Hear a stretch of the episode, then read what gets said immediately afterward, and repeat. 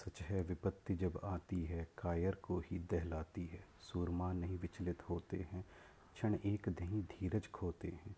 विघ्नों को गले लगाते हैं, कांटों में राह बनाते हैं। मुख से न कभी उफ कहते हैं, संकट का चरण न कहते हैं। जो आप पड़ता सब सहते हैं, उद्योग निरत निरत रहते हैं। शूलों का मूल नसाते हैं, बड़ खुद विपत्ति पर छाते हैं। है कौन विघ्न ऐसा जग में टिक सके आदमी के मग में?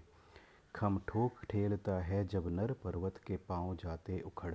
मानव जब ज़ोर लगाता है, पत्थर पानी बन जाता है। गुण बड़े एक से एक प्रखर हैं छिपे मानवों के भीतर। मेहंदी में जैसे लाली हो, वर्तिका बीज उजियाली हो।